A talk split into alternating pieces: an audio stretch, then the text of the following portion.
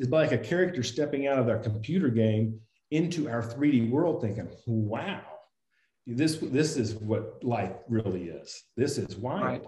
I think that's what's going to be like for us when we step into heaven. We'll be stepping out of that that that that three dimension. We have a two dimensional game that we're playing. This we're in a three dimensional hard drive, and we step out of it. All I could see was this light coming in. The Holy Spirit went. It blew into me. I have never been the same since then. That was it. I'm done. I was born again. Welcome to the Weird Christian Podcast. I am your host, Samuel Delgado, and this is episode 23. I interviewed Jeff Rhoades. Jeff Rhoades is the pastor and former missionary with a PhD in biblical studies from Louisiana Baptist University. In this episode, we discuss many different topics from his book, The Bible, Dimensions, and the Spirit Realm, including quantum entanglement, ghost, digital universe, relativity of time, New Jerusalem, the Tesseract, our doorway to the higher dimension, and spiritual warfare. So, with no further ado, let's get weird. All right. So start out just by telling us a little bit about how you grew up and how you came to know Christ. All right. I grew up in uh, a suburb of Kansas City, Missouri, and we had a house in the city. We also had a farm. So I kind of grew up city and, and farm. My mom uh, grew up in church and always went to church, and my dad never did. So growing up, I was the youngest of the children, and my mom would take us to church most often. So I grew up attending church, but never really fully involved, just kind of a, uh, of a casual attender. And so I'm hearing about God. Um, I made a profession of faith when I was about 12 years old. But then when I was about 13 or 14, once I had the decision to not go to church, I didn't go to church. I kind of strayed away from uh, I, I, read, I, you know, did a lot of things that I'm ashamed of, and I kind of st- strayed away from uh, the the narrow way. And then uh, when I was 20, my um, I got married. My wife and I uh, we were in our first year of marriage, and a friend of mine uh, who just got married invited my wife and I to a church, and said, you know, we're married and, and we, we probably should go to church because I kind of grew up with that should go to church thing. So I went to church, and um, after being there, it was a, ended up being a Baptist church. It was Southern Baptist Church, and after being there a while, hearing the pastor preach, uh, I remember sitting there. I think it was a Sunday night, thinking, "Man, there's no way I'm going to heaven. I can't. Man, I, I can't even go one day without cussing. How in the world am I going to get into heaven? There's just there's just no way." And through the preaching and the Holy Spirit and the and the Word of God, I realized it wasn't how good I am, it's how good Jesus was, that he lived the perfect life and he did it, he did it for me. And then he went beyond that. He paid for my sins on the cross. And then he resurrected in victory over those sins. So all I needed to do was accept the gift of Jesus Christ dying for my sins and get, receive that gift and have salvation. So salvation is by grace, and that we're saved by what He has done for us. And then once that clicked in me, I was all in. I was 100% in following Jesus. I got baptized. Um, my wife and I both did. She accepted Christ earlier in life, and and we were just 100% in. I really we went to young adults class, and the they're, they're talking about Bible books, and I've never really paid attention to or even knew was there, and I, I was really interested in um, a pastor said, "Hey, there's a college, Bible college in our in Kansas City called Calvary Bible College. Why don't you go take some classes there and and, and learn?" So I did that. I did 7:30, 8:30, and 9:30 classes because I worked at a restaurant and I had to be at work at 11 every day. So I just took every class they offered at 7:30, 8:30, and 9:30. It was a fundamental uh, Bible pre- teaching and preaching church, uh, uh, Bible college. So it was good. I got a good uh, foundation and never really wanted to go into ministry. I just wanted to learn the Bible. But through that, got ministry opportunities, teaching the youth, teaching Sunday school classes, started preaching at a small church in uh, southern uh, Missouri, and God opened up door after door for me to be in the ministry. And eventually, I went in full time ministry, left the restaurant business, the family restaurant business, went into full time ministry at a church in Kansas City. And a couple years after that, I was surrendered to going to El Salvador as a missionary. So my wife and I um, went and worked with a couple other missionary families in San Salvador, El Salvador, where we helped plant several churches and worked in Guatemala and Costa Rica and Honduras and uh, various and Nicaragua and some places like that. Then from there, I, I I came back here to Topeka, Kansas. It's a church that supported me. My son was in Topeka, and uh, I came, we came off the field, and my um, the the pastor that I knew here hired me, and I've been here for about eight years. Wow. Yeah. Right on. Um, so tell us about um, this book and how how how it came about. Well, the book came about as a result of really a dissertation that I was uh, that I did for for a degree that I was uh, uh that I received. Hmm. And I would teach about, I was listening to, d- different authors and different teachers, um, Chuck Missler in particular, who is from the Calvary Chapel movement, and he was hmm. had um, in, he was in Coeur d'Alene, Idaho, had a lot of teachings. He has a science background, and I was really interested in his teaching about angels and that angels are, are possibly in the, in the next dimension and they kind of slip into our dimension. And as opposed to us thinking three dimensionally, and we always think three dimensionally, we're, uh, so we think of angels as just invisible kind of ghosts, and then they appear and maybe they disappear. But this is the first time I've heard somebody teach the fact about higher dimensions and, and how, you know, what are higher dimensions so the more I, I, kind of delved into that and listened to that, when I would teach a class on angels at church, I would use the flat man um, illustration. And the flat man illustration is that if, if there was a, if I had a piece of paper and on that piece of paper I drew a stick figure and that, that's flat man. Well, if flat man's on this on this piece of paper, uh, how, uh, how would he know what three dimensions is like? I say, you know, what's the fourth dimension? If there's angels are in the fourth dimension, we can't really think of four dimensions. We know three dimensions, but we just can't. You know, mathematically we can we can do four dimensions, but yeah. we can't really think in four dimensions. So, right. what would it be like to go from two dimensions to, to three dimensions? And I would use it. I would use the. I have this in my book, but I would. This is this is what brought it about was me teaching that. Okay, flat man lives in a plane. He doesn't know that I'm here. He doesn't know the surroundings around him. He just knows what intersects with his reality. If I stick a pin into his reality, he only sees what crisscrosses with that plane. He sees a circle. Yeah. And and if he, if I put my fingers on there, he sees three dots. And and they say so. So it's very possible that angels are in that next dimension and they slide into our dimension when God gives them permission or when they choose to do so, and they appear as three dimensional in, in our and, and that would always grab a lot of attention and I said, and it's possible that heaven in the higher dimension is just right next to where we are. So that's where it all started, just for me teaching that in a class several times. And I thought, well, if I ever go for my for a degree, I would love to do, make that my dissertation so I could study it a little bit more.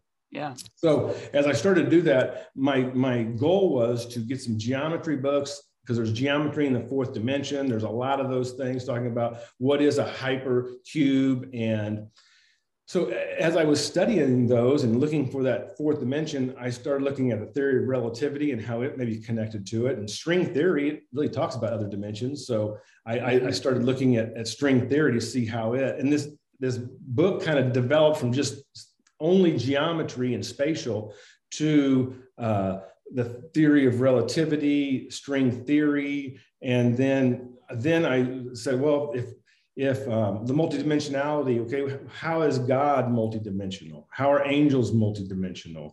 Um, how is the Bible multidimensional? Because if, if God's in in that in that higher dimension, so it starts out by if we're a three-dimensional world and we are created, then God has to be outside of that three dimensions, right? So there has to be a higher dimension for that for God to be in, for Him to create this.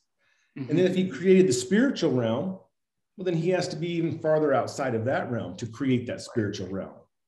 Uh, so, and then if, and if he uh, communicates to us in our realm, then, then, then the Bible really a cross dimensional book.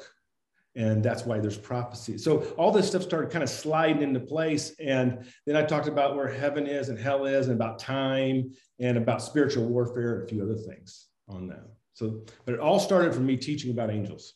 That's where it all started. Yeah.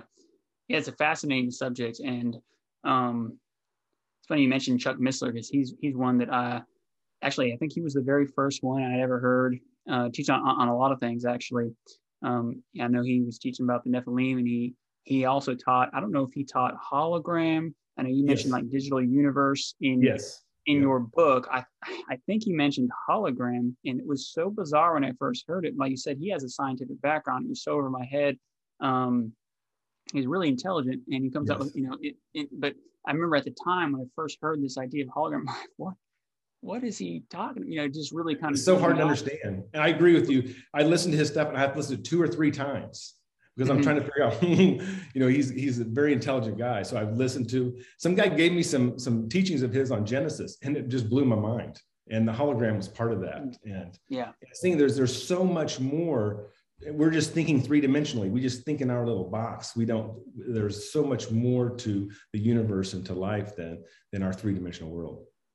Yeah. And so- I love that you dedicated a whole work to it uh, and did a really good job of sort of um, giving us some of the science without without just completely blowing us over with it. Um, and then just of course relating it back to our personal relationship that we have with God um, and how we're connecting across those dimensions. So uh, it's, it's really cool the way you wrote it. So um, I kind of want to get into the nitty gritty of it. You you mentioned uh, flat man, which I think is really interesting. Uh, how you mentioned with angels, because we look at Jesus' resurrected body and how he just appears in the upper room. You mentioned that he didn't go through the through the door, so people, you know, they're always kind of speculate: was he walking through walls, that sort of thing. But when you break it down with the flat man, how how you just did, you know, you could take, you know, you're outside here in the third dimension. You could take your finger, and you could put it at one point in the paper, leave, it would disappear, and then you could just go to a entirely different point of that paper, and then just pop right back in. So if you Mhm. look at that same illustration with Jesus and his resurrected body, of course, outside of our dimension, he could just appear anywhere he he would want to. Yes. Um, uh, so that's sort of how I'm understanding that. Um, I guess that would be your assessment as well. Correct. Yes, that because just like you, you have the you have the piece of paper and and exactly what you said that you can go in any any direction because we're three dimensional not two dimensional now four dimensional they even have more they even have more uh, of a way to do that somehow because we just like the two dimensional guy can't understand these three dimensions we can't really understand those four dimensions. And that that even goes into us not understanding God, the Trinity. I mean, there's just no way to understand the Trinity. We it, we has to be broken down so elementary for us Yeah. that that, that you know, and that's that's the only thing we know is the elementary part of it. Yeah. So you you mentioned that that uh, you know outside of um, well within our three dimensions, we really don't have any way to understand fully the, the Trinity. So I, I sort of like um, I like that you mentioned. I never really thought about that, and we, you you kind of hear that. You know, we have a grasp, we have a concept for the Trinity, but it's always taught as you know we don't really know if we can fully get a grasp on this. Mm-hmm. Um, but I never really thought about it from from our our point of view, how that could potentially be, you know, a, a hindrance or you know, restriction on on our understanding yes. uh, of the Trinity. So that, that was really interesting. I thought. Mhm. Um, so I lost my I lost my train of thought. I had, had a follow up. Um, I think on on Flatman, something you said that uh, sparked another question um, in me. But um, let's go. Actually, there it was. It was a uh, this idea of not being able to like really grasp the fourth dimension. I've heard that from people that have had near death experiences, and I've actually heard people. You know, these are believers and non-believers alike that have actually described. You know, like lifting up being outside of their body and looking down on their body or you know this this, this space uh, i've actually heard them describe use the word hologram. Um, once again i don't know if they have this understanding but those are just words that they came up with. But i've also heard people that describe being able to see multiple aspects of a room at the same time right? I'm Right. limited within three dimensions. I can see just what's in what's in, in front of me but they're saying that they could see all the way around. They see the front and the back, um, which of course just makes makes no sense um, unless you're in a higher dimension. Right. Um, so I want to go. I was going to ask about this later, but uh, one of the most interesting things you mentioned in your book was New Jerusalem. Um, there's speculation, you know, we see the the measurements of New Jerusalem, and um, it's often speculated as a cube. And yes. Uh, some people will say it, it could potent- it could also be a pyramid because it, they could also have the same length, width, and height in, in, in right. a in a pyramid as well. But you had a different take on it. What was your take on, on New Jerusalem? My take on that was just somebody trying to describe a fourth dimensional object, kind of what you were just saying with the near death experience, uh, and doing the best they can in doing that in a three dimensional uh, way. So I, I, think it was a, a multi-dimensional. Uh, um, I think it's a multi-dimensional place, a multi-dimensional uh, city that has uh, not just uh, three dimensions, but four dimensions. And that's why it's described the way it is, because it's always described weird, right? Like this pyramid coming down or this cube is coming down and how we're all living stacked up. Like we, we just see it as a big building that we're, that we have mm-hmm. levels to. And maybe that's the case, but maybe it's just me, he's trying to describe this and it's not just, you know, level one, level two, level three, level four, but it's multidimensional w- within that and, and it's right at the end. It's it, it's it's in the new heavens and the new, it's in the new Jerusalem. So there's a a new creation at that point in time that is being introduced to our realm. Yeah, I thought that was really interesting because I had never thought of it that way. I thought of it just like you said. Um, cube comes down. Um, you know, we got the gates. It's large, and you know that there's room. But you know, when, when you put it with fourth dimensions, it really expands it out to being a lot more room. And it also really matches what we see in the text of new heaven, new earth, heaven coming down to earth. So it makes sense if angels and God exist in higher dimensions for that higher dimension now being um, here on the earth. So that um, I thought that was really, really interesting.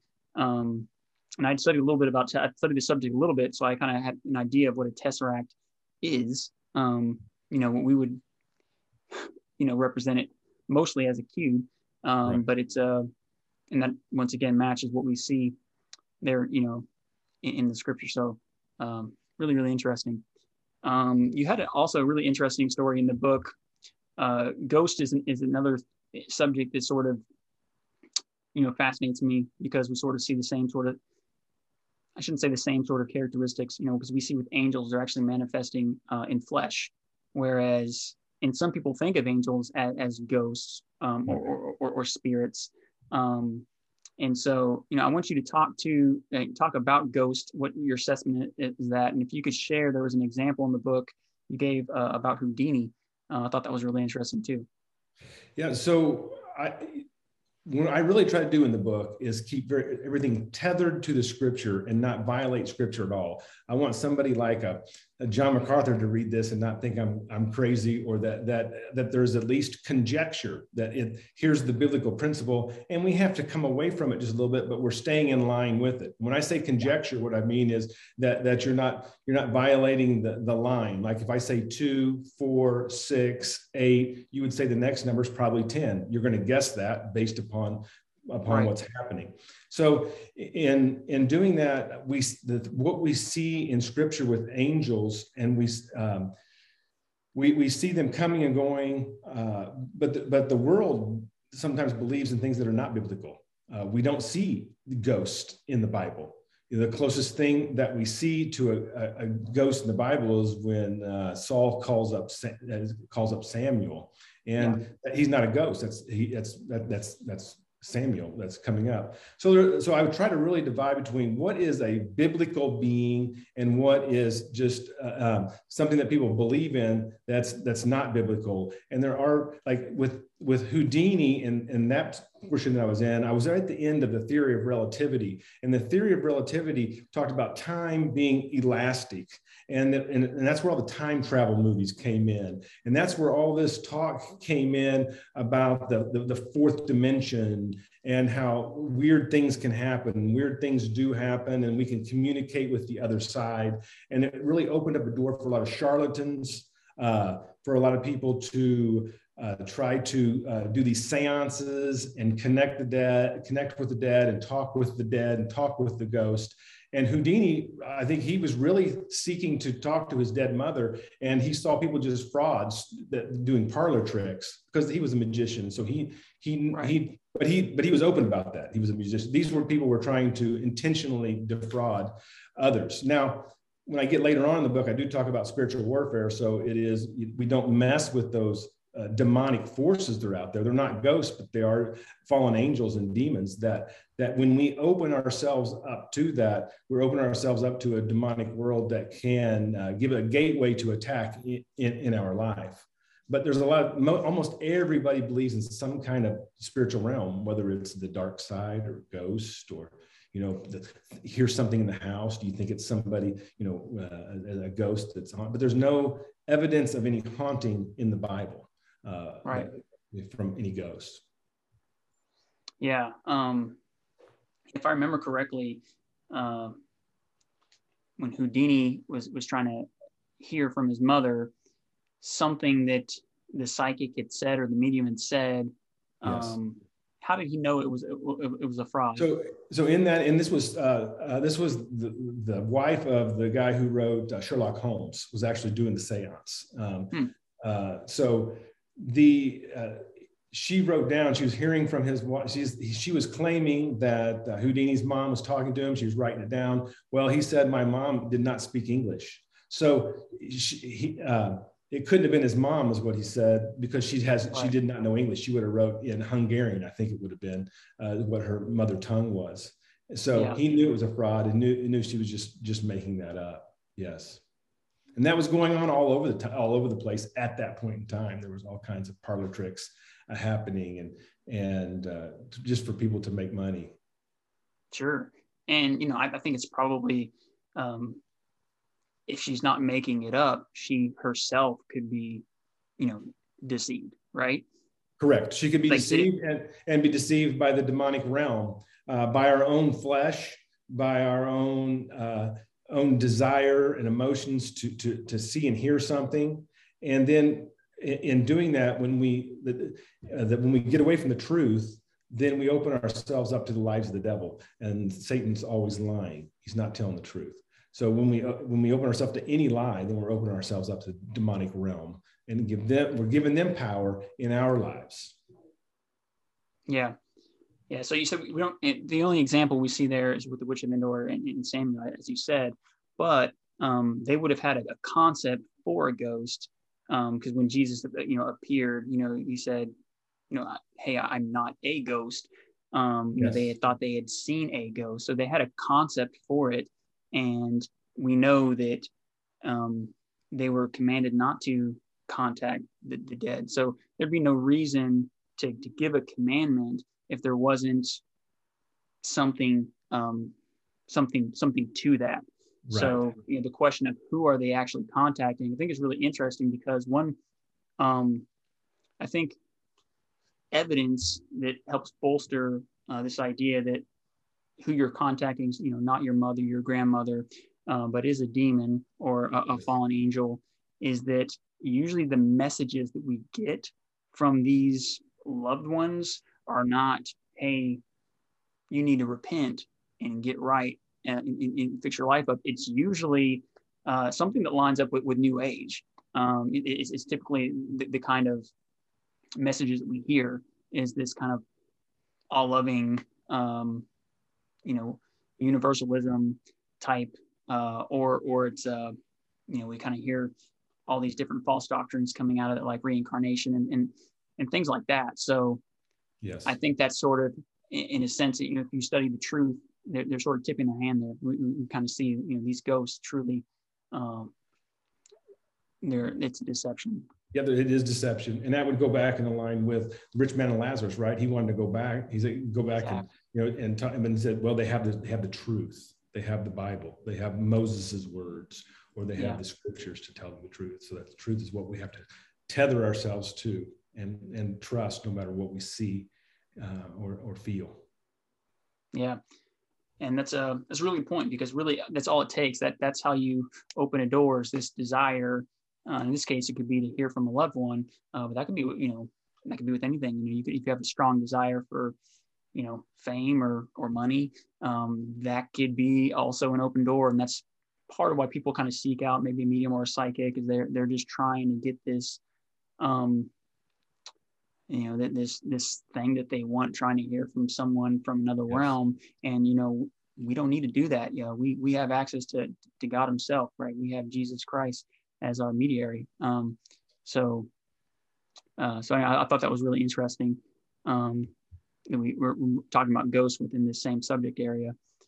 Um, this is another really interesting thing uh, I'd like to sort of elaborate on um, and try to keep it like simple as possible to understand. But I, I was talking to an atheist, and this is uh, part of why he believed um, what he did.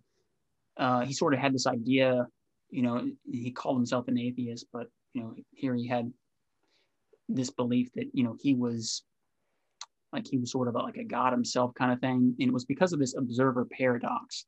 Um, mm-hmm. Can you explain what the observer paradox is and and and how that um, is best you can explain how that aligns with the biblical worldview?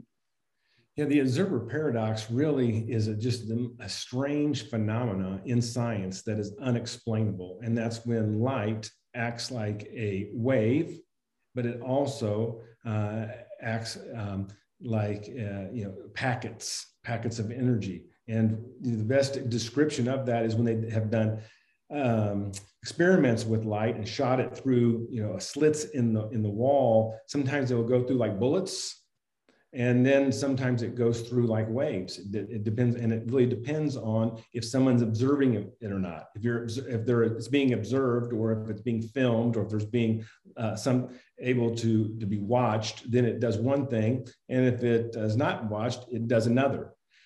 And my whole point i have a lot of those weird things i talk about in the book. And and part of that is just to say science has some weird stuff that that, that, happens. And I don't necessarily know the answer to it because the scientists don't know the answer to it. But one of their uh, answers is okay, there's a million different worlds and every possible every possible scenario it's kind of like schroeder's cat. Is it dead or is it alive? It, well it's both you know it's alive and it's dead if you haven't looked inside the box and well um, the, those kind of those kind of things lead us to believe that there's just there's there's weird stuff happening. I think when it was all said and done for me, it made me think that we're living in a digital reality, that we're inside this. I don't want to call it a, a game. I don't want to call it because it, it, it makes it sound, but if we're in a computer hard drive, everything that we, all these evidence we see, we see electricity, we see things happening strange. We see, is it real or is it not real? Well, to me, the observer paradox says that when you look at it, it's real, but then when you're not looking at it, it's not there. And there are super intelligent scientists that even Einstein said he made the statement, I'd like to believe the moon's really there if I'm not looking at it. And it just sounds strange. Why is that? Why? Well, what if you were in a hard drive and nothing is real? And there's just nothing. I mean, it's just it's just circuits. It's a circuit board. It's a giant circuit board that that God created um, and I hate to go too far with this in the book. I don't go too far with it because I don't want people to right. think I'm crazy and discount me. Um, right. You know, but there is a lot of evidence, to all this scientific evidence, saying, okay, well, in this in this um, in this hard drive that we are, well, when when we see it, it's there. Let's use the let's let's use the big example. Let's say, how, let's get to the other side of the universe. We're never going to get to the other side of the universe. It will repopulate itself every when we get there that's why we'll never find the others, and that's why it appears to be growing because we're just network. The the the hard drive will continue populating itself uh, as we get to that uh, edge. Why can't we find the smallest thing? Why, why can't uh, we, we we're it's 2021 why can't we find the smallest uh, of the atom we keep finding smaller parts and smaller parts and now we think it's possibly these vibrating strings that make everything up when really everything is nothingness that atoms are really just empty space for the most part. They're just held together by electricity. It's like we're in this electrified hard drive and that we're trying to figure out exactly where we're at and how this thing got created and and i think when, so when we see heaven we see this kind of foggy vague place that this is really the real place but when we get into heaven i'm not sure what it's, it's kind of foggy and it's vague where it'd be like us, it's like a character stepping out of their computer game into our 3D world, thinking, wow, this, this is what life really is. This is wild. Right. I think that's what's going to be like for us when we step in heaven. We'll be stepping out of that, that, that, that three dimension. See, we have a two dimensional game that we're playing. This we're in a three dimensional hard drive, and we step out of it. once again, I hate to go too far with that. I don't know. I don't want people to, I didn't, I didn't want people to discredit me right off the bat. But I, but when you look right. at science and you add all these things up, like the, the, um, you know, the, uh, the different uh, intelligent observer, and there's a few more of those things that um, it look. It's like we're in this game trying to figure out if it's if it's a reality or not. And yeah. you know, and, and so so in, in that in, when we step out of that, that would be stepping out to that to that next dimension. Um, the spiritual dimension is a part of that hard drive. That's where I'm not sure. You know what I mean? And yeah. then if there's another dimension out, outside of that, you know, I've often tool, you know, in string theory, there appears to be nine dimensions, you know, plus time. You know, I've always three dimensions we live in. Then you got the spiritual spiritual dimension, and maybe you got heaven, and then you got hell. You know, I've, I've kind of toyed with that, but haven't really written that down or gone too much. Yeah. Like I say, I want to try to stay as tethered to the scripture so that I can be accepted by by fundamental scholars. Yeah. And like I said, uh, you know, this idea of a hologram or digital universe or, or whatever you want to call it, it, it is very intimidating. And the kind of the first kind of gut reaction is to sort of scoff at it and to, to write it off, um, which is what I initially did until I sort of realized, well, wait, you know, there's a lot of intelligent people that are coming to this understanding. And when you look at it, like you said, it's it what it does is it does explain um, a lot of what's unexplainable, even if we can't explain it fully. Having um, having that as a mechanism, I think biblically, at least we can see that we know our reality um, is is not um, it's a different reality than heaven where God resides. So, you know, we, we, we can see that in the scripture. And so knowing that, uh, I, you know, I don't think this concept of what you're describing is, is too far fetched, you know, e- even if we don't know exactly um, what to call it, uh, you know, we, we can see evidences that, that we know there's a higher reality, higher dimension outside of ourselves. Um, that kind of what you were explaining. So, uh, another speed of light goes weird along kind with of, that. You know, speed of light goes along with that. Why is speed of light constant no matter what? Well, if you're in this digital three-dimensional hard drive, well, electricity, that's what's running this thing. So that's and, and time would be flexible in that. It would be it would be because in this hard drive, the electricity is going to, goes all the way across it very, very quickly. So I think there's a lot of uh, clues, and that's just another one of those clues: the speed of light being constant, which just totally freaks the scientists out. Yeah, so um, that was my favorite chapter in the book. Uh, was time, and I, I want to get into that a, a little bit later. Um, mm-hmm. But uh, quantum entanglement is something I know very little about. You mentioned it um, slightly uh, in, in the book. So can you give us like a like a, a dumbed down version of, of what it is?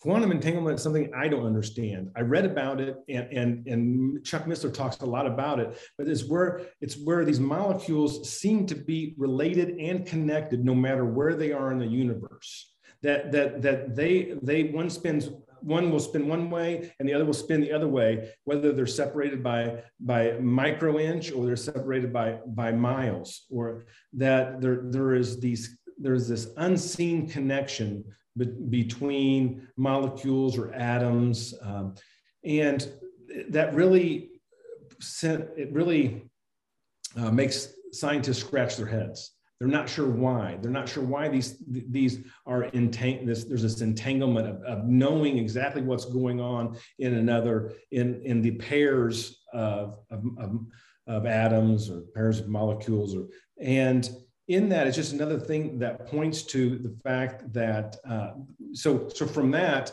there are different reasons for that, and there are crazy reasons for that. I, I really kind of use a few of those to say it's not crazy to say there's a spiritual realm.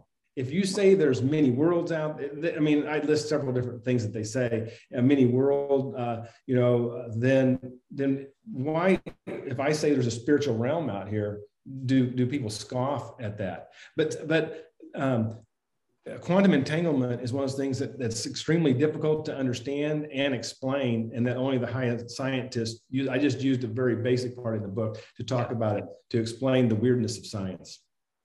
Yeah, yeah. I mean, the reason why I think that's compelling is because um, it's weird. You do get this idea, and, and you hear this um, idea from from other world religion religions or or, or ways of thought and worldviews. Um, and you know, even within Christianity, if you look at which this is kind of what I, I want to get to this later as well. Maybe we can talk about it now. Um, prayer really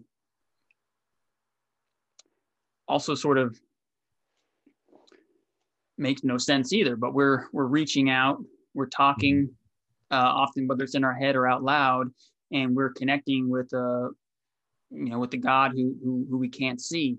Um, and so, and that's going to be true no matter no matter where we are. We're we're kind of crossing over those those dimensions. So, sort of makes me think of of that in a way. And, and you know, we have, you know, dreams and visions. We see that in, in scripture as well. Uh, sometimes those can be um, things that are going to come to pass uh, in our lifetimes or, you know, fairly shortly in, in amount of time. And, uh, you know, we hear accounts of people, you know, waking up with a knowing that maybe their child's in danger or, or something like that. Um, so there does seem to be uh, something going on with uh, with our consciousness um, in, in, in the way we interact with each other. Um, so I, I find that really interesting. Um, but outside of that, I, you know, I couldn't quite find a connection there with, with quantum entanglement. That's just kind of where my mind went. Yes, um, and the entanglement for that part is everything being connected. That quantum, that quantum entanglement, the, the, the, the really the premise of that is everything in the universe communicates and is connected together somehow. And I think that's where you're going with the prayer, the communicate, because that, that's the communication part. That somehow these molecules, these atoms, no matter where they are in the universe, they seem to be communicating uh, with each other. That would go to two things. Number one, it would go to uh, evidence that we are in this giant three dimensional digital hard drive and that we can communicate within it and beyond it. Yeah. And prayer is multi-dimensional. So, so and prayer was um, what you mentioned is a cross-dimensional thing because we're obviously praying to somebody, talking to somebody in another dimension. So that is one of the ways that God has given us to um, to communicate cro- to cross dimension to communicate Him in another dimension. That and worship. I mentioned worship is the other one. Yeah, yeah, absolutely. And it sort of makes me think about, um, you know, for me, the more you study science like this, you see design and you see, you know, just how unique, um, you know, the universe is and our, our planet is. Um, and sort of you, you, get into some of that um, in the book as well.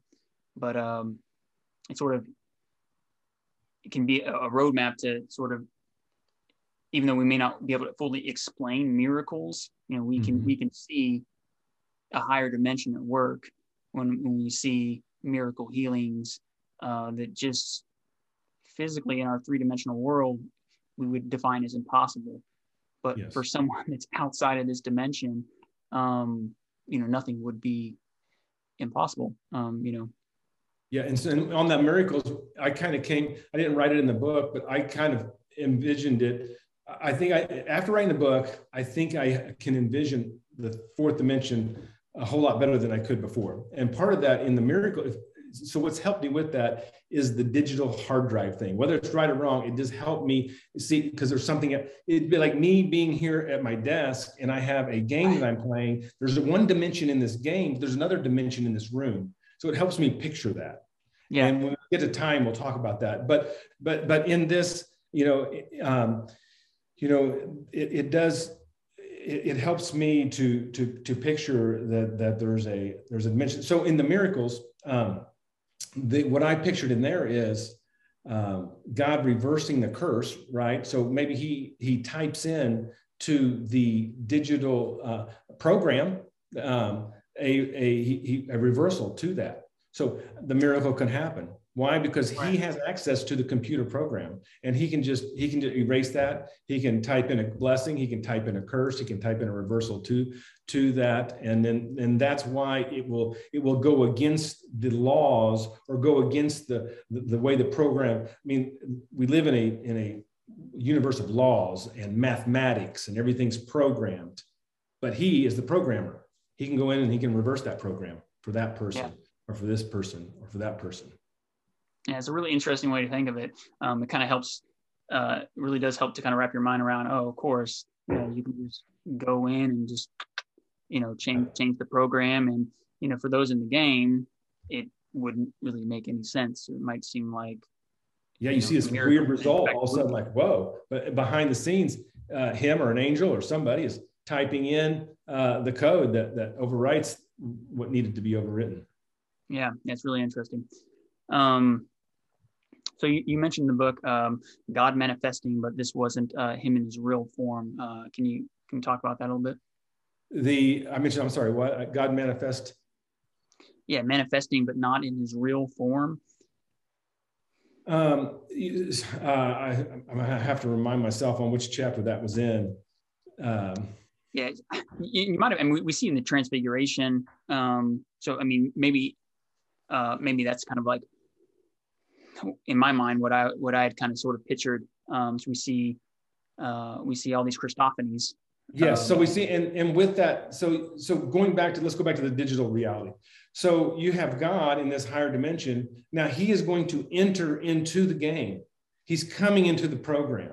So he he he has himself inserted in through uh, through uh, uh, the Holy Spirit and and Mary that he comes in. He's born into the game, and we see him born in. He comes in, so he manifests himself uh, into that. Now when you talk about Christophanies, we see the angel of the Lord several times. So in in, that, and I think I know uh, now, uh, I wanted to show different ways in the Bible that we're seeing cross dimensions, or or or you know, not just a three dimensional world, but when Christ comes from another dimension, he comes into our dimension, then he is manifesting himself in a three dimensional form. Uh, even though he's a four dimensional or five dimensional or six dimensional being, we're not, you know, Right. obviously not sure on that. And then the ultimate of that is him coming into the being part of the game, part of the reality, part of the three dimensional digital reality. He comes in. And I kind of use the analogy of because of a sin curse, because mankind sinned, now there is a virus in the in, in this digital reality that we let the this sin virus come in and corrupt things and it corrupts us. So he comes in to give remedy to that and to fix that uh, that sin uh, curse, that sin uh, virus. I use this word sin virus in there to try to. Yeah. I, I wanted people, especially unbelievers, to be able to read this and to kind of logically think through this and see how it can be logical. yeah no absolutely um it's really interesting too because we see you know jesus of course performing all sorts of different miracles you know things Yes. that just do not make any sense you know the the fish and the loaves and walking on water and he's he's able to hear people's thoughts in their heads um so you know you can just kind of go on and on and on. Um but uh so it, it, we you know we, we see that taking place. And of course um once again cross dimension through the holy spirit you know we you know we were gifted uh to, to do the same things. So it's pretty Yes. incredible. Yeah, because he, the Holy Spirit's really what gave him the ability to do that here on earth, coming upon him. And we have access to, to some of that power in our in our lives. absolutely um so this is something uh, i didn't have a chance to, to like re-dive into this but this was something i read in uh, michael heiser's uh, unseen realm with Mhm. david uh, and, and keilah and it's Yes. a, a really really interesting example how we uh, sort of spark some conversation around uh, predestination and free will um, but, but certainly we sort of see um, potential different outcomes here so um, kind of explain uh, what's going on there uh, with david and keilah and how that kind of ties into um, into the, the premise of the book Yeah, so I use the example of that God knows the multidimensionality of God. God can know really what's going to happen and we know that from prophecy because he tells us what's going to happen. But he even knows potentially what could happen and then didn't happen. And that one thing that i read from michael heiser's book that i really liked and i elaborated a little bit different on it in my book is this uh, example of saul being in uh, the city of keilah and uh, saul's coming to, to, to uh, capture him or to, to, to kill him actually. And he seeks and he asks god uh, if Saul's coming and if the people of Keilah are going to give him up. And Saul and God says, yes, Saul is coming to get you, and they are going to they're going to turn you over to him. Uh, so he goes ahead and leaves. He leaves that city, and then it did not happen. Saul didn't come, and they didn't give him up. So what, what we saw God saying would happen did not happen because of an action that David did. So it, it is one of those kind of wild things on on uh, you know as you said on the sovereignty of god and, and our decisions and how our decisions impact it but the biggest thing from that i think is we see that god can see all the potential options that can happen when decisions are made and he sees how it plays out. And maybe for a couple of reasons maybe um, uh, he it's already over you know for him so he knows how it came out. Um, mm-hmm. and he's also you know bigger than us and and more and he can see the different potential outcomes of something. I think ultimately yeah. it's really because it's already over. And so well i mean for outside of time. Yes. Um so you know i've heard that explained as, as parallel universes that you know we have you know sort of almost endless options but only only one of those is actually going to um, manifest or, or, come to pass, and that's based on on free will. And that's just such an amazing example. Like you said, you know, God said this is you know this would happen, and He goes a different way. It doesn't happen. Um, now, of course, you know, an interesting thing we see in, in Scripture uh, is when and he did the same thing with David later when he's acting out judgment and he he gave David a choice on, yes. on what that judgment would look like. So he gets the choice um, and, and yet, so so we see God sovereign over that, yet there's still free will within that. So it's sort of, I feel like it's a lovely marrying of free will and predestination. And it, of course, if you're outside of, of our time, you know, of course, you would be completely sovereign, and you know, you're you, you're going to reach this destination no matter what, no matter how much free will is, is within that. Um, you know, we're right. we're going to reach that, and, and, and once you for me, that gives me great comfort uh, as a believer because I know that God's always in, in control. There's nothing that could have stopped, you know, no matter how much Satan tried to keep, you know, Christ from from coming, um, he, he would not be successful in that.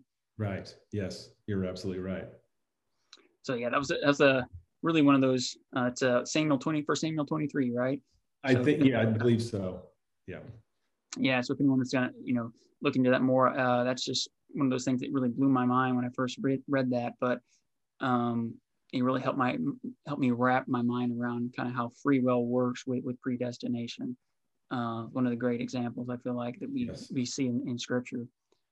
Um, so so let's let's get into time. Um, maybe maybe maybe we'll start just kind of like your assessment of it, and then I had some specific questions that kind of like what you had theorized uh, about time and, and, how it works.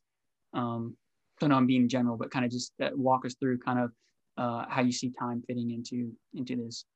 The chapter on time was the hardest chapter I had dealt with. I mean, it, I battled with it and read lots. Um, Arthur Custance, I ran across some of this guy's writings. Uh, got a Canadian guy, and it was really enlightening and good. But there's so much on time that we don't understand because we live in time and we only know our time and how can god be outside of time? A lot of times people say there's no time in heaven but we know there's time in heaven because time is a series of events. So if, right. if, if a series of events happen then time is taking place. So uh, so i did a couple different things in in that. I talk about um, i talk about what time would like be like in heaven. You know it's more the depth of it uh, t- time on earth. We usually think that, that there's time in heaven and time on earth, and it's both moving at the same time. Okay. And I don't think that's necessarily correct. Because, and, and, and what helped me with that was let's go back to the digital reality, being in the in the digital game. So if I'm playing a game on my computer, and this maybe that maybe one day it's one day for every minute on my computer. There's a certain time on that in that reality that I have in there. But in where I'm sitting in my office, there's another time, and, and they're, they're different times. And I can go back into that game at any place that I want. And maybe that game's even over. So I think the hard thing people have, and that, that when I would bounce this off other scholars, they would say, yeah, but what about the 30 minutes of silence in heaven? Uh, what about, you know, they, there's always these different things. And I kind of came to the conclusion, okay, it depends on which angle you're looking at. If I'm sitting in my chair at the game, then I'm I, there's a certain time for me. But if I'm in the game, then I'm wherever that time is in that game. So yes, if I'm looking at if, if I'm looking up at heaven uh, from uh, during the tribulation or you know then yes there is there is going to be there's seven years and there's or uh, it depends on where you find yourself in in that and i i talk about anybody who I kind of came to the conclusion, and I believe that when we die, we go straight to forward to the rapture. I, I and and I kind of lay that out because there's Chuck Missler talks about that, Arthur Custance talks about that, because I had to deal with the, we always deal with this problem of when we die, we go to be with Christ. We do know that, but we don't get our bodies till the rapture, right? So do we have a body in between? What about you know Grandpa who died you know uh, 50 years ago, um, and the rapture's not going to happen for another 100 years? There's 150 years in there where he has no body. Oh well, we we, we talk about there's a temporal body maybe. There's no scriptural proof for that, but um, or that um, we're just kind of um, our soul's there, you know what I mean, but we don't have anybody. Or some people say we soul sleep. That, but I think I think when we step out of the digital reality, then we are in whatever time it is in, in that place we stepped out of. So, what time is it there? Honestly, don't know. I, I like to do the rapture because I get less, I, you know, I know we, because that's where we get the body at least, right?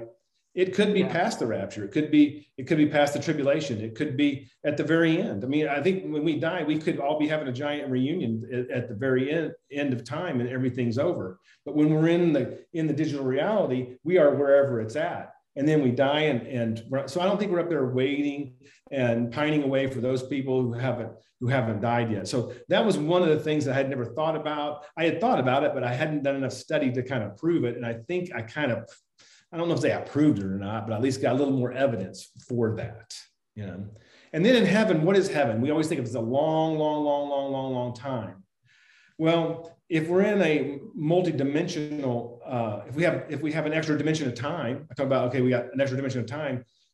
Maybe we are enjoying the now, because really there's nothing to look forward to in the future, and there's nothing in the past that we had that we're running from or that, that we're sad about or anything. We're just enjoying the now.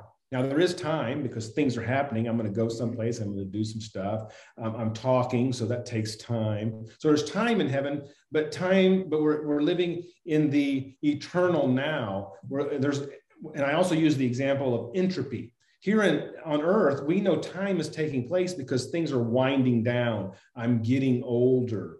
I'm waiting to retire. I'm, I'm ashamed that I did something in the past. I am, I'm, we're, we're, we're running from something and we're running to something. But in heaven, we're not running from anything or we're not running to, there's no entropy. Nothing is winding down. Nothing is getting worse. Uh, we're, nothing's getting better. Everything's perfect. And so, yes, there's time, but we're just in the eternal now of, of heaven. It's really, yeah. I had to I listened to the audiobook. I had to listen to the chapter on time two times, maybe even three times. Kept like going back and, uh, yes. uh, and trying to wrap my, brain, my, my brain about uh, around it. It's because, um, you know, we're we're we're just we're we're in this linear time, and so the concept of anything else, it's a it's it's a challenge uh, yes. to to get your mind to go there. Um, as best so i want to go back to what you mentioned about the rapture you have some more follow-up questions on this but as best as you can uh, how, how would you explain relativity relativity is is the um, is the fact that time uh, is is flexible and it's relative to to um, to whatever's moving ar- ar- around us. That if something you know is uh, we we have to there has to be a comparative of uh, of some kind. You know that that um, you know when so when Einstein had the theory of relativity, it was a very simple equation, but it, but the equation was that that time is the one that's moving because uh, because light is a constant. So so when we when we change the our uh, mass, then that changes that that changes time. And theoretically, if we could go if we could go this this speed of light, then time would stand still. Time would get the faster we go to the to the speed of light, the the um, the, the the slower time gets until theoretically it would stand still, but we can't move the speed of light. And that's where I talk about well, but God is light, and is and I thought that hype, you know, that example of is could time be standing still for God since God God is light.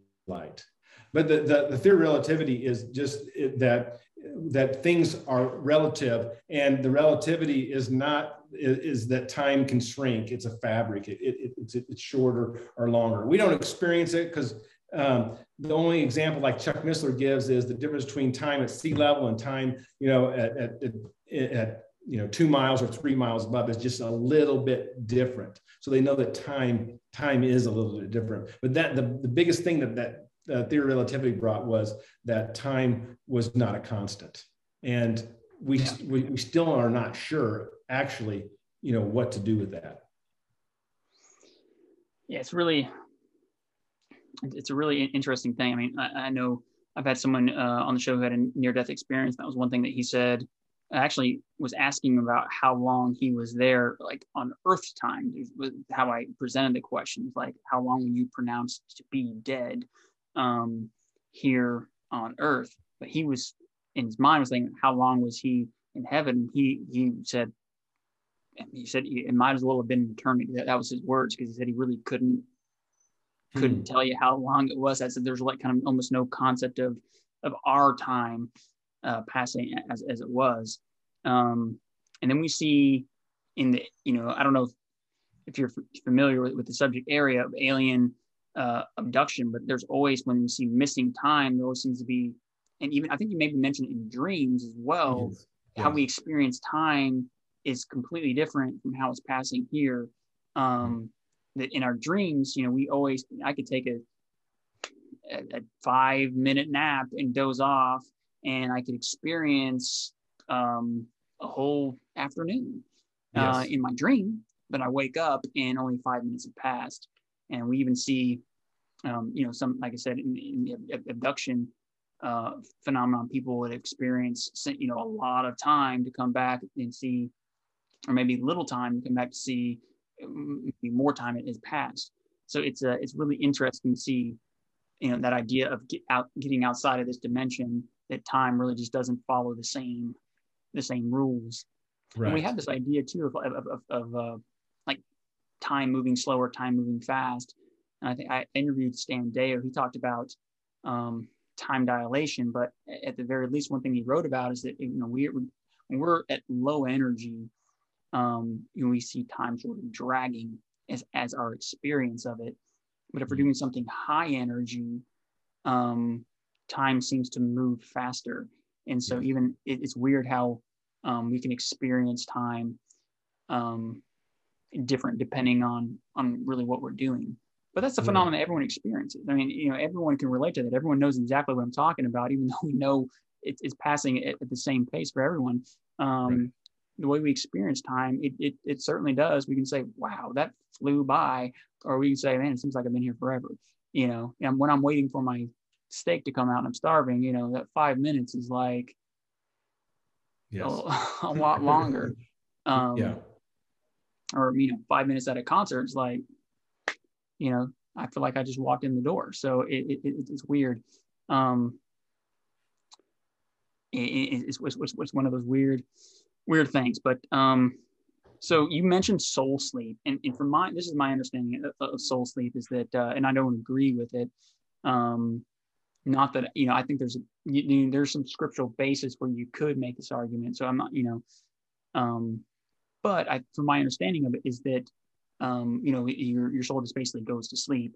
Um, and most people that, that, teach this is because they refer to kind of all the references of, of sleeping, uh, the same references as we you know see as, as someone that's dead is that that person is sleeping. Um, right. And so I think their beliefs are is that um, essentially, you know, it's almost like like a, a dream in a sense when when we go to sleep, um, we just kind of wake up later and we don't have any like account for this like time that has passed. It was just one moment we were awake, uh, and then we were awake again. Um, and I think that's their that's their concept of of what happens to us. So you know, it's sort of shocking when you hear about soul sleep. Um, but I think their belief is that there the same thing. There would be no time that passes. So when you die, essentially, boom, you're at the rapture. So when you sort of had that same concept, it sort of um, do you have that same idea, or how is that different from from the concept of soul sleep? I think soul sleep, the time's still passing, but they're asleep. I think that from from mine is I'm teaching that that when they that it's it, you're immediately at at the rapture because you've stepped out of one realm and you're looking back to the other realm. And mm-hmm. we're all you know at the rapture getting our resurrected bodies at the same time as opposed to they're in the ground they're sleeping everybody's you know time i think that goes back to they're seeing everything three dimensional they're seeing heaven three dimensional so everything's happening at the same time. So they're sleeping through those thousand years those 1500 years those 500 years where i don't i think it's immediate. You die you're immediately with your loved ones wow. who are in Christ. Wow. Yeah, that's and, and so what was your basis for that? Just to elaborate um, how you came. Uh, the basis was, you know, there's there's not a lot, you know what I mean, but it is. We seemed in, in Paul in Second Corinthians, uh, it, it, Paul says we are um, we seem to have our body. You know, we're not we are not um, we are not uh, naked. Uh, we have a tent not made with hands. So so we have some kind of a body. Now whether some people say well, maybe it's a temporary body but but either when we die we get a body. So if we have a body then and, and we don't get it till the rapture then it must ha- then then rapture must be happening you know? Right. That's yeah. the uh, um, and i think it's in second corinthians uh, 5 if i remember correctly. In second corinthians. Yeah. Yeah 15 yeah. 15 yes. Um yes yeah. I, I see what you're saying now yeah um, yeah, that makes sense. So we're not so naked, we're not unclothed, we're not unbodied. That that yes, you're going to have a body. So that's the main. That's the text uh, for that. And you know, but even without that, there's just it's a lot of guesswork going in there. But I think that says yes, we got a body. So then, how do we got that? So now we got that. And say, how do we get that body? Well, uh, we get it at the resurrection. So maybe the resurrection happens at the time. That's how they get connected together. Yeah. Um, so regardless of where you are on Earth's timeline, so you know Noah, wherever you know wherever you are in the timeline, we're all kind of catching up um, yes. at the rapture because that's the moment.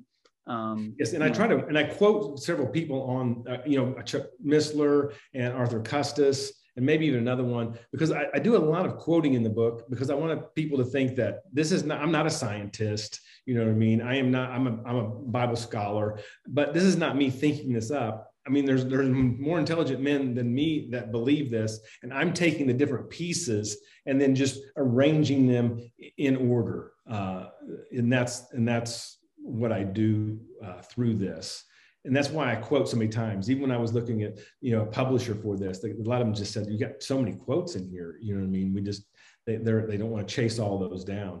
But I feel like the quoting is is necessary for me to quote these different professionals and authorities on on these different things that I'm not just making this stuff up. Yeah, I, mean, I, I think it's necessary. I I, I enjoyed, um, you know, seeing where, where you your resources where you, are pulling um, this sort of thing from. So I, I'm just I'm gonna sort of continue on that line of thinking for for a second, just to yes. hear kind of your thoughts. Um, so one thought that's coming to mind, obviously Christ is resurrected. Um, he is returning. Is, is uh how is how is this concept of time working Um, I mean, he's you know, I guess you know, Christ is God, so is this he's outside of that. Um, is that the, sort of the same same sort of understanding for, for God being outside of time with him being resurrected and that sort of time that's passing between his first and second advent? Yes, it, it is. And, and it kind of goes back to, to, to, how I can wrap my brains around it a little bit is which angle are you looking from it? Are you in, are you in the digital reality looking back up at it? Or are you outside of that digital reality in that spiritual realm or next realm looking down uh, at it to go back in and that's why i think it, from the outside looking back at the digital reality it's a great possibility it's all done i mean it, it you know and but if you're inside it it's not done you're waiting for that rapture then you're waiting for the next thing and then and so it depends on if you're looking up at it or down at it where where christ is at Hmm. That makes sense. Really, that that rapture point. That's sort of like where where where, where time sort of meets. Um, yes.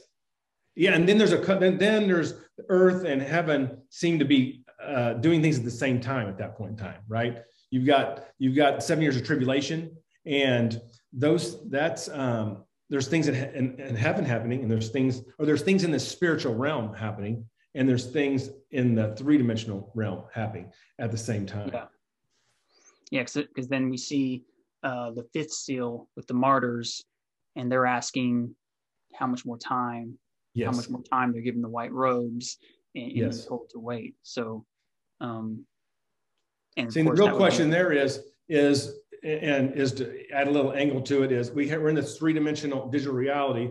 Is this is the fourth dimension spiritual reality connected to that, and then the, the new heavens and new earth ultimately outside of that and and done. So so you got the spiritual reality and the three dimensionality that, that that's happening at the same time. Um, you know that's where I never did. I never could really pin that pin that down in my mind exactly how that was. Yeah, so I was thinking fifth seal. You know, some people would put that um, post rapture, but some people would put that um, pre uh, depending on kind of your view on the on the yeah, seal. There's lots of different views on the end times. Yeah, in that. Hmm. I'm a pre-tribulation um, rapture guy on that. And, and you would place that um, just just curious. Uh, you would you place that pre-tribulation rapture happening before the, the, the first seal or like it, yes. the sixth seal? Before. I, before. Yeah, before. I, would you have as we're as as they're called up. I think it's in Revelation four. You know, as he called up, that's where that would happen, and then then everything would be start start uh, clicking off at that point in time. Yeah, start opening the seal at that point.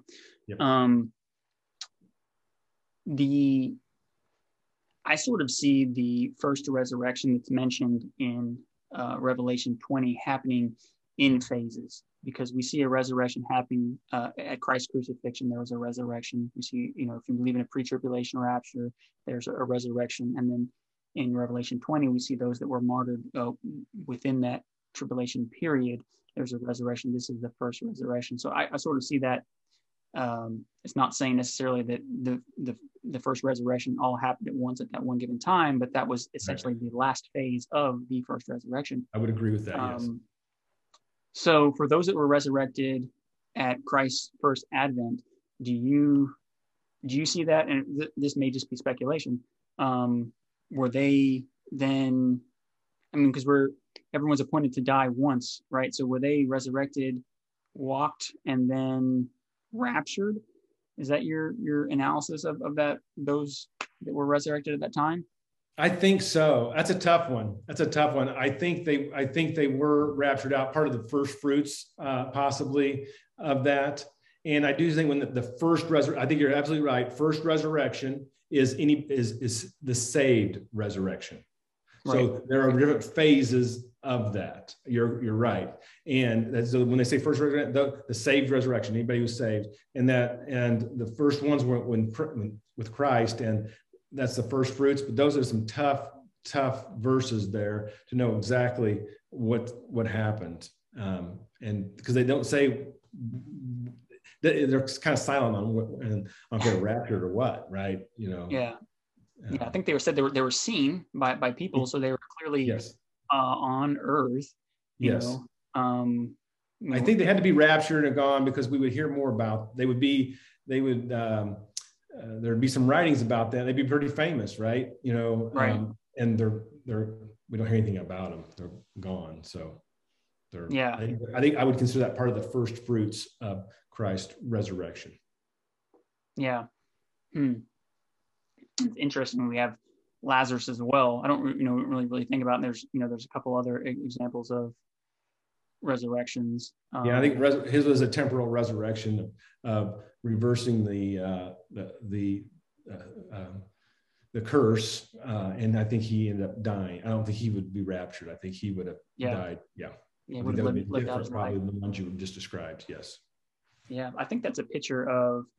Uh, I think that's a picture of Israel. Uh, at least in my mind, when I see Lazarus being resurrected, I think that's a picture of Israel and uh, Martha and Mary coming out. A picture of the rapture and the um, and the resurrection. Yeah, that's good. Um, they ran out uh, ahead of time. Well, Mary first, I think. I can't remember if it's Mary and Martha. Mary ran out first, and then Martha came after. Um, being a picture of the the dead in Christ rising first, um, then the rapture, and then of course uh, we see what would happen after after you know the rapture. For those that believe in pre-tribulation rapture, we see a rapture, and then we see essentially the resurrection of, of Israel. Um, So I think I think that's a I think that's all kind of a, a type uh, a type of what we're going to see play out in the end times.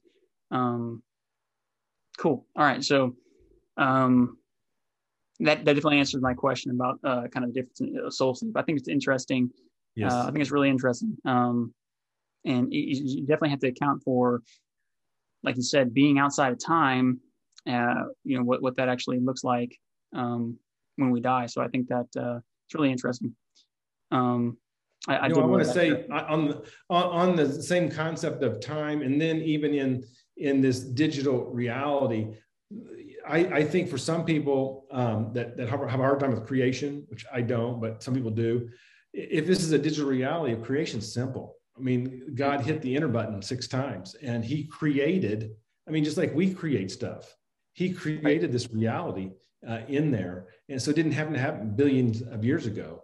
Uh, it, it- and, and things were created it, it- with the light being all the way across the universe and this stuff you know was just boom it's created right there you know uh, and and so there's in talking about time it didn't take a lot of time it took it took six clicks of the enter button for for god to you know make that happen Yeah, interesting. I, I just read about creation today in my, in my quiet time, and we see, um, even with with the vegetation, that uh, he, he called that out, um, spoke it, and it, it came about, and there was day and there was night. So we see, ju- just within, you know, what I believe is a 24 hour period, we see all that vegetation. The same thing with the animals for each day.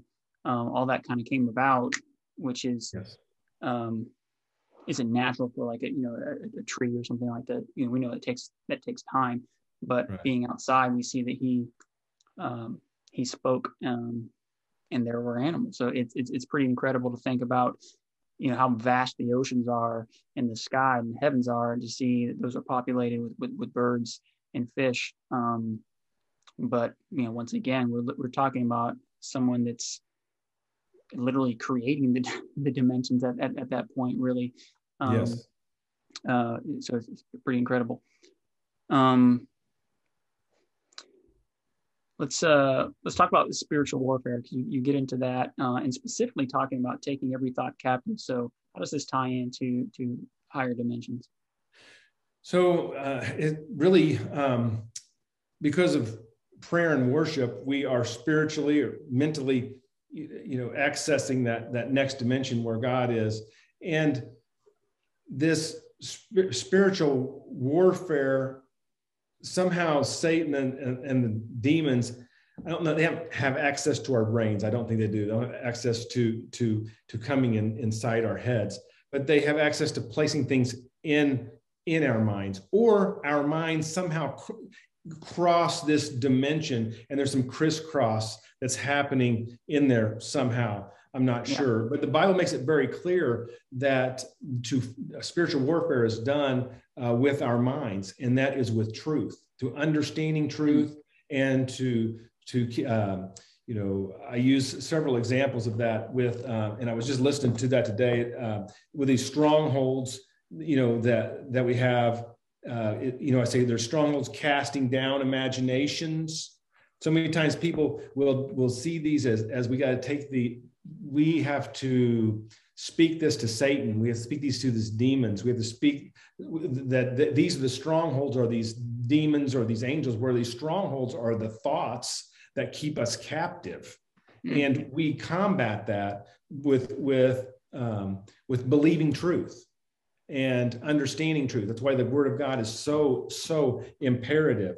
And, you know, a stronghold can be an attitude, it can be worry, it can be seeking approval, it can be anything that, that we place in our life that, that is a, an idol. It's not just, it's not an angel necessarily. It, it's uh, something we allow that angel, that, that evil angel to have access and to, to allow to be a stronghold in our life. Casting down imaginations, uh, that exalt themselves against God. So that once again, it's, it's to it's to the mind and bringing every thought into captivity. Once again, you see over and over again, and, and I didn't really until I was studying this book. It all has to do with the mind. It's it's it's understanding truth, and we combat with that truth. Yeah, it's really that, that kind of really makes the, this work that you have here very practical, and you know we see that it's very sound and, and, and simple. Um, and that's the importance of memorizing scripture and meditating on scripture because these thoughts do seem to be coming outside of ourselves. And, and as you mentioned earlier, if, if we open doors to the demonic realm, obviously that's how sometimes how it manifests itself with these severe, heavy thoughts of um, self hatred, or depression or anxiety, um, insecurity, any, and, and, all this is really happening in our minds. Yes. And, and how, how do we, how do we, how do we get out of that? Well, we have to right. speak, we have to speak truth. We have to come against it. Um, we have to take that thought captive. Um, and, uh, and it's, it's about getting these spiritual truths embedded into our minds so that we can um, so we can see the lie and for for what it is you know yes. even though there there are thoughts we have to we have to recognize that that doesn't line up with with truth what we know right. is true so it's about saying no be anxious for nothing um it's about saying you know no be be you know pure um and in righteous as i am righteous you know whatever it may be we have to speak that truth um uh, so I think that, that, that was really, really powerful. Um, but I, I, think you're right. Uh, I think there's there's a, a lot of evidence to see, um, you know, and that's I think something that any believer could give account to, and we see that you know throughout Scripture, um, and you know even specifically looking at Ephesians six about spiritual warfare, we were told yes. that the the word of the Spirit uh, is is our offensive weapon. And, and, when we look at Christ when he was tempted uh, by Satan, um, you know, Satan tried to twist Scripture, you know, or, or, or tried to uh, provoke, uh, you know, Christ with with with Scripture, and he, he quoted Scripture. Um, yes. To, to come back at that, so you know, we see Christ modeled that, uh, you know, how to how to engage in spiritual warfare with truth. Yes. Yeah, the and deception is Satan's tool. He wants to deceive us, and then in that deception is where he gets the foothold. And then I, I really quote and I like uh, Tony Evans. Uh, he has a, a, book on spiritual warfare, and man, he really nails it down on on various uh, ways that Satan we we give Satan permission to to um, come into our lives and to rule in our lives. And the truth is what what gets him out and give and places Christ as the uh, ruler of our life. Yeah, absolutely. Um, all right, so you know, there's some other other things I really loved about about your book that uh, I don't know if we have uh, time to talk about, but you really got into um, you know evolution and, missing links and the uh, right reliability of the Bible, and I really love that. um, uh, as well. Um, so I guess I'll, I'll, give you a chance to, to, speak out uh, anything else that you, you want to uh, as far as your book goes, and then I want to transition to our closing segment. Okay. Yeah, the book kind of took on a, a, journey of its own when I kind of looked at, you know, here's what science and science points to all these weird things. And I, will be honest with you, I don't understand a lot of the science stuff. I'm not a scientist, but I do take these quotes from these scientists that point to these things, which is string theory and the theory of relativity and and uh, quantum weirdness, you know, and entanglement and uh, and and those things point to things that okay if, if they can look at this weirdness then then me saying there's a spiritual realm is is not too far out and if if if there is a spiritual realm then there's probably a creator that created us and if that create so if there's a creator because i look at you know evolution says we blew up and we're here and and that's there's a remote possibility of that uh, but this doesn't seem like the result of a gigantic explosion. This seems like somebody's out there that designed this. That that we're, you know, we have an i. If I have an iPhone, somebody designed that, and the world is a lot more technical than an iPhone. So you know, somebody probably designed that. Well, who who designed this place? And that so then I said, well, he that guy probably uh, taught, he probably communicated to us somehow. He, he'd want to let us know. And so, what's the different communications we have from these higher beings? Well, you know, uh, well, the Bible seems to be the one that would be that that that fits the bill for being the most authentic and something that's um, prophetic and being uh, you know being a, a, message from this this creator. So let's look at this bible and let's see what it says and let's let, us let us try to understand what's going on uh, in there. So that's why i took time to, to to kind of prove a little bit about why i think we have a creator and his name is god because there's going to be i want some people to read this uh, who maybe not are believers and and and they, they go okay i may not agree with that but i but he makes a sound argument. And then the, the bible being true you know that's always attacked. And i was like well there's a lot of good evidence to say that this is this this book is truth and prophecy is number one on that.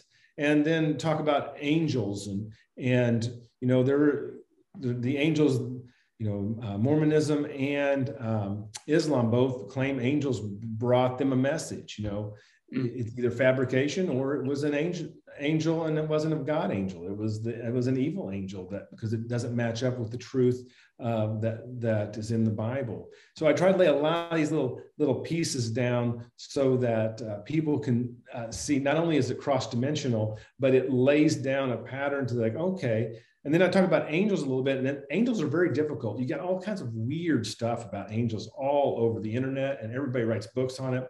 Angels are tough. Why? Because you got this. Let's say we got this giant mural, uh, and but we get this little. We get a little piece here, and we get a little piece here, and we get a little piece here, and a little piece here, and then we start filling in the blanks around these little pieces.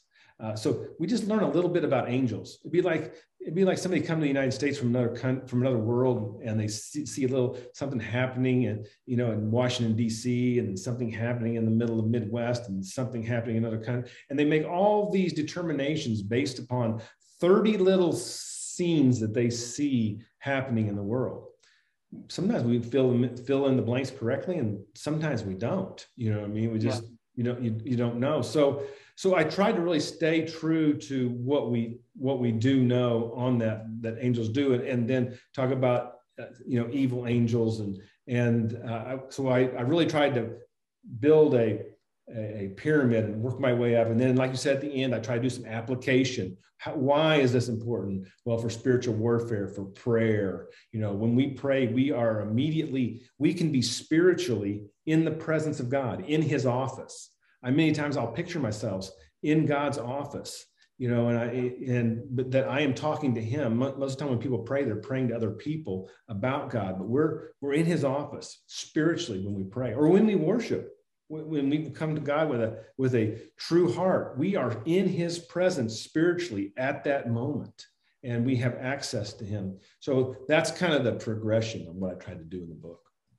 Yeah, yeah, I love that absolutely. And if you look at just your basic spiritual disciplines, quiet time of, you know, we're hearing from God in his word. That's supernatural. You talked about the prophecies specifically in Daniel and how that, you know, proves that uh, what we're what we're getting here is something that's uh, from from God, mm-hmm. um, prayer, and you know we're so we're now reaching out to God, uh, and you know we're we're hearing from God, we're reaching back out to God and in worship, um, giving adoration. All this is is is it's simple, um, but that is life changing because what we're doing is we're we're uh, connecting to to our Creator um, who loves us and um, you know, you know promise to to to answer those prayers. You know that, that they're within His will. Um, he's faithful. So um, yeah, I love that. Um, so let's switch gears. Um, sure. Get into the closing segment. Mm-hmm. Um, TV shows, movies, music, and books. Okay. TV shows right now, uh, I love true crime and documentaries. I'm just kind of just I, I watch all the datelines that come out. Uh, I yeah. like that problem solving stuff. I like listening to. Uh, I like um, you know watching documentaries. Uh, Dateline. Let's see, 48 Hours. Homicide Hunter. I really love love Homicide Hunter. We watched watched all of that. And then just for you know for entertainment, Friends and The Office, Lost the, the movie Lost, a show Lost. I didn't watch it until much later. My son gave it to me on DVD and said, "Man, you got to watch this." And just it blew my mind. I really liked uh, the the show Lost. Um, then uh, let's see, movies: Raiders of the Lost Ark, what kind of old school stuff? Star Wars, cowboy movies with Clint Eastwood, John Wayne, Back to the Future series, you know, like that. Um, uh, mu- you know, um, music. Uh, I'm probably old school again with Mercy Me and Casting Crowns. That's my two that I, I go to uh, mm-hmm. all the time. And worship music, you know, they used to have wow worship, you know, years ago, and I really like the, yeah. the wow worship. Yeah. If I'm listening to secular music, I'm listening to the big 80s. Uh, I like big 80s and some 70s music, but I really like the big 80s because that, that was my that was my time frame. Yeah. Right on. Uh, books. Uh, books, you know, man, I, I have a lot of books that I've, and I tried to think what books would I because there's a ton of them. So I try to think, what's some books that I gave away that I, I liked enough that I would give those books away. And the, yeah. probably the book that I have given away the most is The Normal Christian Life by Watchman Nee. Uh, I don't know if you've ever read that book, but it either love it or you don't. Uh, but it was a life changing book. It's probably one of the books that had the most impact on me, except for the Bible, obviously, um, in giving me victory over over sin in my life and helping me, you know, to to understand the crucified life and living the crucified life. After that, Total Forgiveness by R.T. Kendall and Prayer of Jabez by Bruce Wilkinson. Um, if you want to walk on water, you got to get out of the boat by John Ortberg. Seizing Your Divine Moment. It's also retitled Chasing Daylight by Erwin Raphael McManus. That was a great book, inspiration in my in my life. Um, the Life You've Always Wanted, Spiritual Disciplines for Ordinary People by John Ortberg. Trusting God, Even When It Hurts by Jerry Bridges, great book. Just Do Something, a liberating approach to finding God's will, Kevin DeYoung. Those are all Christian living books, and those are ones that I've given or recommended you know people to have. Yeah, right on. Um, I'll have to check that out. Yes. Uh, so uh, the, the Bible now, you have a favorite character, favorite book, and uh, a verse? So my favorite character would probably, you know, besides Christ, obviously would be the Apostle Paul. Just just seeing him and you're able to see so much of what he does and his life and how he spread the gospel and uh, you know just planted all those churches and made an impact. And, and I'm, I'm, probably a christian because of what paul did you know several thousand years ago. Uh, yeah. favorite book of the bible probably genesis. I like genesis. And if i and new testament john uh, I those are I try to think you know what ones have I t- do I enjoy teaching the most? And Genesis, yeah. I enjoy teaching the most, and John is always a go-to book for me to, to yeah. enjoy teaching. Favorite verse is uh, John 14, 6. You know, Jesus said, I am the way, the truth, and the life. No one comes to the Father except through me. My heart is evangelism. My heart is to tell people about Christ. That's one of the things I did in the book, and I wanted to do in the book is give the pop, people an opportunity at the very end to to see who Christ is and accept Christ. I, mean, I was a missionary in El Salvador and gave the gospel thousands of times and saw lots of people saved. And my goal is to see is to, is for people to come to Christ. That's that's my ultimate goal in life. Yeah. All right. Well, I'll lead you into that for our next question. Um, give us the gospel in one minute or less. the gospel that Jesus Christ lived the perfect life. He died on the cross for our sins, and he rose again in victory over that, over our sins. We can't be good enough. We can't, you know, so in order to get into heaven, you can't take sins into heaven. So how do we get rid of our sins? That's the real issue. How do I get rid of my sins so I can go into heaven with no sins? Do I can I pay enough money to make my sins go away? No. Can I go to church enough to make my sins go away? No. Can I do enough good works to make my sins go away? No. You can't do anything to make your sins go away. But Jesus did something to make our sins go away. He paid for them. So in order for me to make my sins go away, I have to have my sins forgiven. My sins have to be forgiven. And they can only be forgiven through Jesus Christ. And he will forgive your sins if you ask him to that if you acknowledge that he is God in the flesh, that he died for your sins, and that uh, he rose again, he, uh, you accept him as your savior, he will forgive your sins. All you got to do is say, Lord, please forgive me of my sins. And poof, they're gone. And kind of keeping with the theme of your book, Jesus referred to himself as the door. He's our gateway into yes. the higher dimension. Yes. Um, uh, awesome. So, what would you like to do for fun? You know, I, uh, I, I ride bicycle. I run. I used to run marathons and half marathons. My body's a little more broken up now, but I do run and ride my bike um, each week, and um, and then spend time with family. That's my that's what I do for fun. Yep. Right on. Um, okay, so I think this uh, will be our last question. If you could um, visit uh, any event in the Bible as a spectator, what would be your, your top five? I thought that was a good question, and there was so I would want to. I'd want to see creation. I'd want to see that. I want, I'd like to see all six days if I could, you know, and uh, mm-hmm.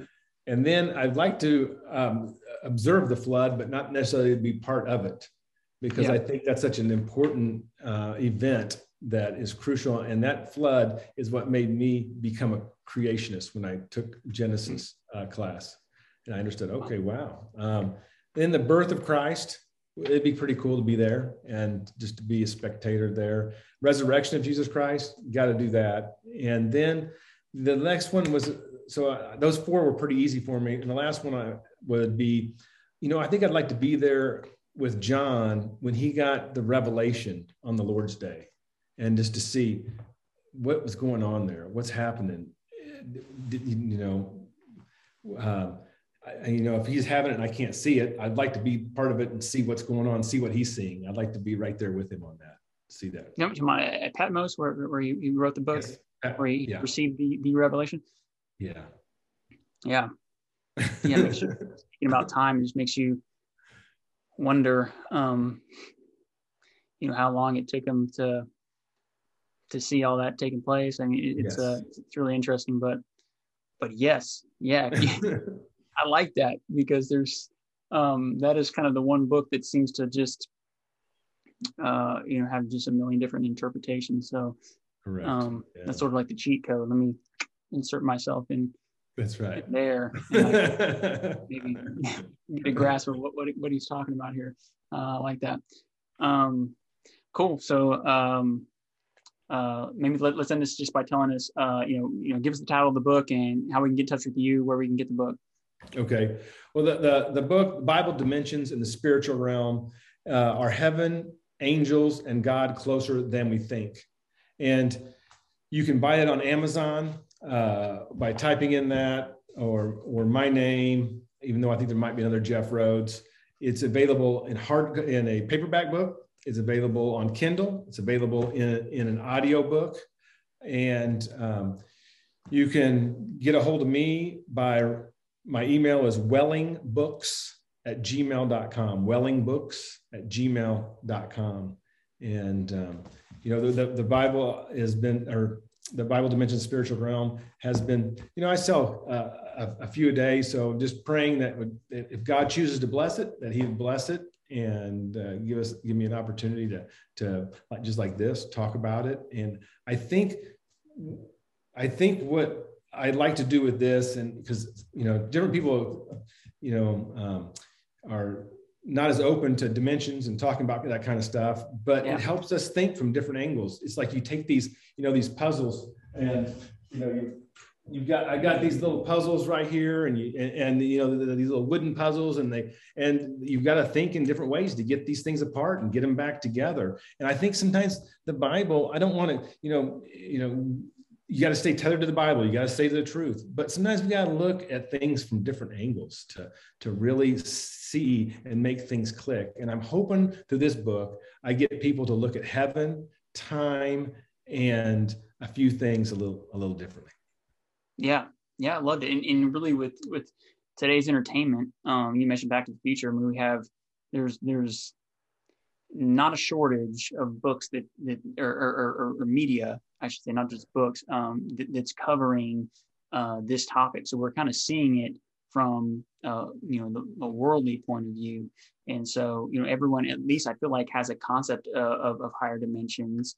Um, and, uh, and and time and all these kind of things you, you, bring about it. And so I think it's great for, as you said, someone who's, who's not a believer that's just interested in maybe some of these topics.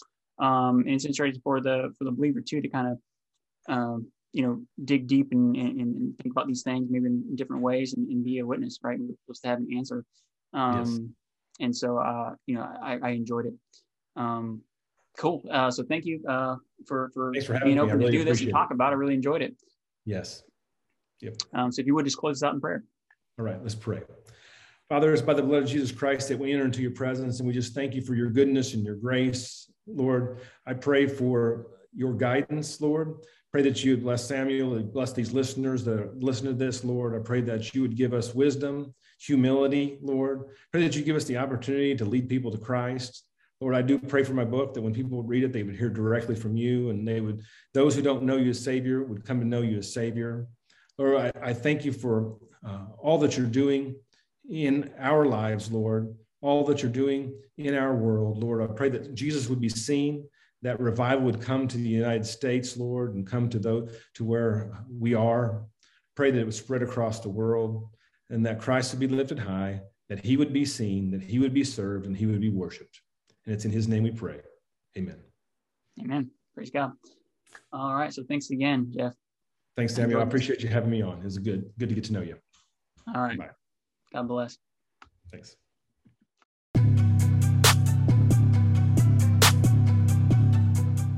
There you have it, ladies and gentlemen. Hope you enjoyed. If you did, make sure to leave us a rating, review, subscribe, like, share this with a friend. Send me an email at the Weird Christian Podcast at gmail.com. And with that being said, we'll catch you on the next one.